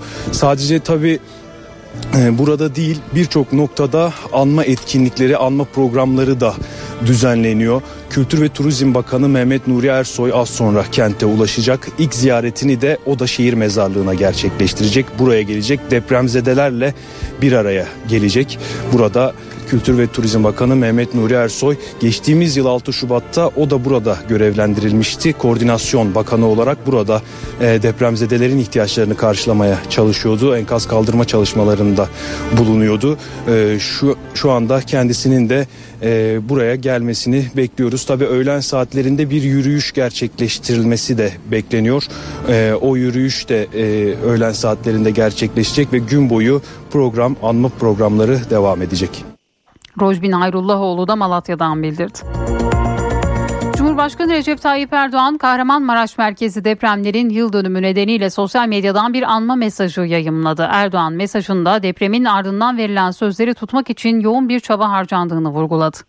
Bir yıl önce yaşadığımız Kahramanmaraş merkezi depremlerde kaybettiğimiz canların acısı ilk günkü tazeliğiyle yüreklerimizi yakmayı sürdürüyor. Cumhurbaşkanı Recep Tayyip Erdoğan Kahramanmaraş merkezi depremlerin birinci yılında sosyal medyadan bir anma mesajı yayınladı. Erdoğan depremlerde 53.537 vatandaşın hayatını kaybettiğini, 107 binin üzerinde vatandaşın ise yaralandığını belirtti. Hayatını kaybedenlerin ailelerine başsağlığı, yaralılara ise geçmiş olsun dileklerini iletti. Tedavileri devam eden yaralılara da acil şifa dileklerinde bulundu. Erdoğan felaketin vurduğu 11 ilde yaşanan yıkımın çok büyük olduğunu da hatırlattı. Böylesine büyük felaketler, büyük acılar aynı zamanda milletlerin birliğinin, beraberliğinin ve kardeşliğinin gücünün sınandığı dönüm noktalarıdır dedi. Türk milletinin bu acı ve tarihi sınamayı başarıyla verdiğinin altını çizdi. Cumhurbaşkanı Erdoğan depremin ardından devletin tüm imkanlarıyla harekete geçtiğini de hatırlattı. Türkiye'nin asrın felaketi karşısında tek yürek olarak asrın birlikteliğini ortaya koyduğunu söyledi. Verilen sözleri yerine getirmek için yoğun bir çalışma yürütüldüğünü vurguladı. Bu çalışmaları şehirlerimizi inşa ve ihya ederek ayağa kaldırıncaya, evi yıkılan veya kullanılamaz hale gelen son vatandaşımızı da güvenli yuvasına kavuşturuncaya kadar sürdüreceğiz dedi. Erdoğan mesajını Rabbim ülkemize ve milletimize bir daha böyle afetler yaşatmasın, bizleri böyle imtihanlara maruz bırakmasın temennisiyle bitirdi. Sağlık Bakanı Fahrettin Koca Kahramanmaraş merkezi depremlerin yıl dönümünde Hatay'da. Eğitim ve Araştırma Hastanesi'nde görevli sağlık personeliyle bir araya gelen Bakan Koca depremin 261. saatinde enkaz altından kurtarılan iki yaralıyı da ziyaret etti. Çıkmak gibi asla bir niyetim yoktu. Hem çocuklarımı kaybettim, e, çocuğumu kaybettim, annemi kaybettim. 8. günden sonra biz tamamen e, günleri unuttuk. E, ayın kaçı olduğunu unuttuk. Allah'ın rahmetinden ümit kesilmezmiş. Bunu bir daha gördük. Ben buradan çıkmalıyım dedim. Geride kalan sevdiklerime gitmeliyim dedim. Sağlık çalışanları Mustafa Avcı ve Mehmet Şakir Avcı 6 Şubat depremlerinde Hatay'da özel bir hastanenin enkaz altında kaldılar. Herkesin umudunu kestiği bir anda tam 261. saatte kurtarıldılar. Depremin yıl dönümünde Sağlık Bakanı Fahrettin Koca mucize eseri kurtarılan iki sağlık çalışanıyla bir araya geldi. Bakan Koca Kahramanmaraş merkezli depremlerin yıl dönümünde Hatay Eğitim ve Araştırma Hastanesi'nde sağlık çalışanlarıyla buluştu. Hastane çalışanlarıyla bir araya gelen Bakan Koca, depremin 261. saatinde enkaz altında kurtarılan iki sağlık çalışanı ve aileleriyle görüştü. Bakan Koca, depremzede sağlık çalışanları ve aileleriyle yakından ilgilendi. Tabii yaşadıklarınızı ben çok iyi biliyorum hatırlıyorum. Biliyorum. Ve o dönemde özellikle çok haklı olarak kaygılıydınız. Çok. Evet. Mustafa yaşayacak mı diye sormuştunuz. Rabbim bu günleri gösterdi. Çok Benzer felaketleri bir daha hiçbirimize yaşatmasın inşallah. Ziyaretin ardından Bakan Koca deprem felaketinin yıl dönümüne yönelik değerlendirmelerde de bulundu. Yapılanın ve yapılamayanın kıymetinin olmadığı bir andayız. Çünkü geride kaybettiğimiz on binlerle ifade edilen 52 bine yakın canımız oldu. Ve bugün sadece bir yıl önce kaybettiklerimizin yasını yad etmek üzere bir araya geldik. Rabbim benzer felaketleri milletimize ve insanlığa hiçbir şekilde yaşatmasın. Hatay'da 6 Şubat depremlerinde yıkılan binalara ilişkin soruşturmalar sürüyor. 30 kişinin hayatını kaybettiği Koray Apartmanı'nın statik proje ve uygulama denetçisi tutuklandı. Binanın yapı denetim firmasına bağlı kontrol elemanı inşaat mühendisi 3 Şubat'ta tutuklanmıştı. Statik proje ve uygulama denetçisi hakkında da yakalama kararı çıkartıldı. Gözaltına alınan zanlı işlemlerin ardından çıkarıldığı mahkemece tutuklandı. Hatay'ın Antakya ilçesindeki Koray Apartmanı enkazından 30 kişinin cansız bedenine ulaşılmıştı. Hatay'da göreve giden polislerin bulunduğu araç devrildi. Kazada 11 polis yaralandı. Kaza 4 yol ilçesindeki küçük sanayi sitesi yakınlarında meydana geldi. Midibüs Antakya'ya depremin yıl dönümü için göreve giden polis ekiplerini taşıyordu ancak henüz bilinmeyen bir sebeple kontrolden çıktı. Kazayı görenlerin ihbarı üzerine bölgeye sağlık ekipleri sevk edildi. E, devrilen minibüste yaralanan 11 polis hastaneye kaldırıldı. 6 Şubat'ta yaşanan Kahramanmaraş depremlerinin açtığı yaralar hala ilk günkü gibi taze. Ne yaşanılan acıları ne de açılan yaraları unutmak mümkün değil. Binlerce kişi psikolojik açıdan toparlanmaya çalışıyor. Uzmanlar hem deprem travmasını hem de beklenen Büyük İstanbul depremi korkusunu yaşayanlara tavsiyelerde bulundu. 6 Şubat depremlerinin üzerinden bir yıl geçti ancak acısı da hissettirdikleri de hala taze. Binlerce kişi psikolojik olarak sarsıldı. Hala toparlanmak için çaba sarf ediyor. Bizler hemen iyi hissetmeyi bekliyoruz. Yani o e, yaşanılan acı çok büyük ve bu hemen e, silinmeyecek. Bunun hemen geçmesini beklemek aslında bu duyguyu daha da böyle kavlatacak bir şey, daha alevlendirecek bir şey. Travmatik süreci uzatan hani travma sonrası stres bozukluğu dediğimiz bir hastalık var. Bu süreç kişiyi çok zorlar hale geldiyse tabii ki de bir uzmana başvurmasında fayda var. Depremzedelere karşı davranışlar da çok önemli. Uzmanlar bazı sorulardan kaçınılması gerektiğini söylüyor. Sürekli sorular sormak veya ortamı görüp nasihat vermek yani en azından sen yaşıyorsun çok acı bir cümle ve bunu bunu kurmak kişiye e, bir yardım değil. Tam tersi süreci kötüleşmesine neden olan şeyler. En önemlisi de teminatlar vermek. Ben tekrar geleceğim. Özellikle çocuklar için. Size sizi asla unutmayacağım. Sizi bırakmayacağım. Ben e, bir hafta sonrasında tekrar burada olacağım deyip de çünkü çocuklar çok kolay bağ kuruyorlar. E, onlara verdiğiniz her şeyin davranışsal ve duygusal çok anlamları büyük. 6 Şubat depremleri Türkiye'nin bir deprem ülkesi olması ve beklenen Büyük Marmara depremi. Binlerce kişi her an sarsıntı olacak korkusuyla yaşıyor. Duyguya ne kadar biz ket vurursak, bunu hissetmemek üzerine bir kafamızda kurgu geliştirirsek o kadar onun gelişini kolaylaştırıyoruz. Evet ben burada korkuyor olabilirim ama bununla birlikte olasılıkları da görürüm. Burada deprem olduğunda acil çıkış noktaları nerede diye bak bakarsan bu sağlıksız değil sağlıklı bir duygu olur. 11 yaşında müziği çok seven bir kız çocuğuydu Yağmur Rifaioğlu. Çocuk şarkıları yazmayı çok seviyordu. Şarkılar yazıp öğretmenlerine gönderiyordu. Yine bir gün yazdığı bir şarkıyı müzik öğretmenine gönderdi. 6 Şubat günü Hatay Defne'de depreme yakalandı ve ne yazık ki artık aramızda değil. Öğretmenleri ise onu ve depremde hayatını kaybeden diğer çocukları hatırlatmak için harekete geçti ve Yağmur'un o gün yaptığı şarkıyı binlerce kişiye ulaştırdı. Bugün birçok okulda aynı anda Yağmur'un şarkısı seslendirilecek. Biz de bu dilimi bitirirken Sezgin Sunan'ın şefliğinde Natalya Sobuksu'nun piyano eşliğinde Polifonik Korolar Derneği Çocuk Korosu'nun seslendirdiği Yağmur'un şarkısını mikrofona taşıyoruz ve depremde hayatını kaybedenleri bir kez daha anıyoruz.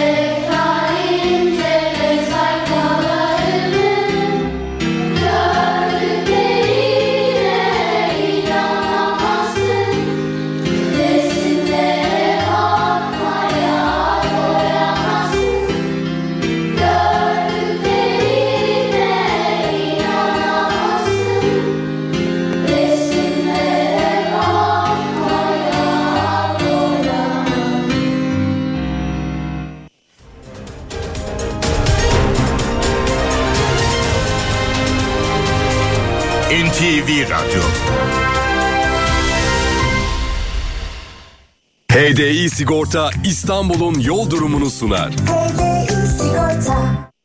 İstanbul'da yoğunluk haritası şu dakika itibariyle %63'ü gösteriyor. 15 Temmuz Şehitler Köprüsü'ne giderken Anadolu'dan Avrupa'ya geçişte Libadiye bağlantı yolu Beylerbeyi arasında sabah yoğunluğu var. Fatih Sultan Mehmet Köprüsü'ne giderken de İkbal Caddesi Kavacık arası yoğun. Her iki köprüde de Anadolu'dan Avrupa'ya geçişte bir araç yoğunluğu gözleniyor. Avrasya Tüneli ise çift taraflı açık. Avrupa yakasına gelindiğinde E5'te Saadetlere Tem'de ise Esenyurt'tan başlıyor yoğunluk. Yolda olanlara iyi yolculuklar diliyoruz. HDI Sigorta İstanbul'un yol durumunu sundu. HDI Sigorta